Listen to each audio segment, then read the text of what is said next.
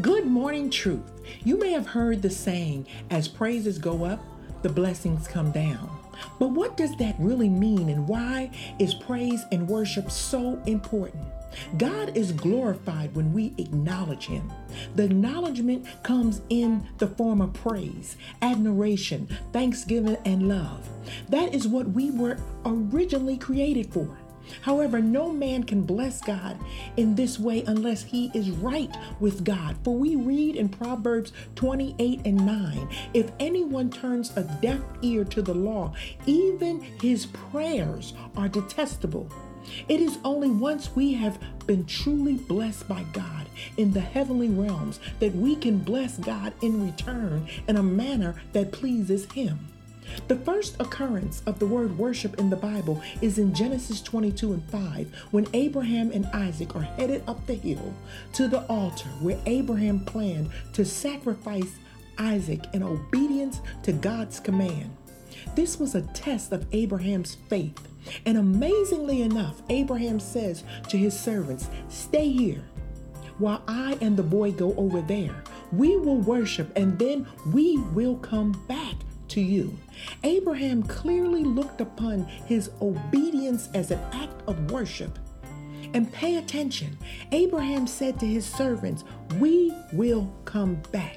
Even though he knew God had commanded he sacrifice Isaac's life on the altar, Abraham had faith enough in the sincerity of his obedience in worship that in his heart of hearts, he knew that he and his son would somehow be able to return. Now, on the other hand, as we review the story of Cain and Abel, they both were told to bring an offering unto God.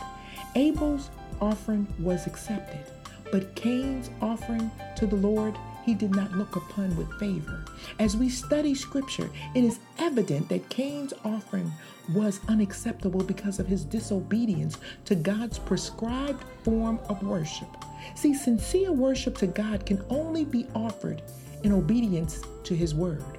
I want to share with you this morning 1 Samuel 15 22 through 25 from the message translation. As it reads, Then Samuel said, Do you think all God wants are sacrifices? empty rituals just for show. He wants you to listen to Him. Plain listening is the thing, not staging a lavish religious production. Not doing what God tells you is far worse than fooling around in the occult. Getting self important around God is far worse than making deals with your dead ancestors.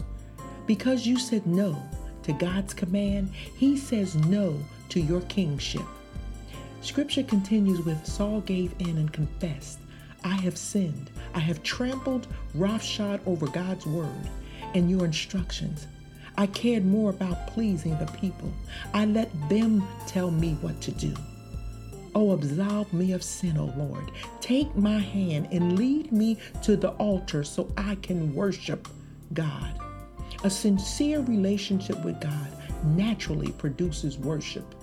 God challenges us, saves us, showers us with gifts, provides for us, and protects us. He is intimately involved in our lives.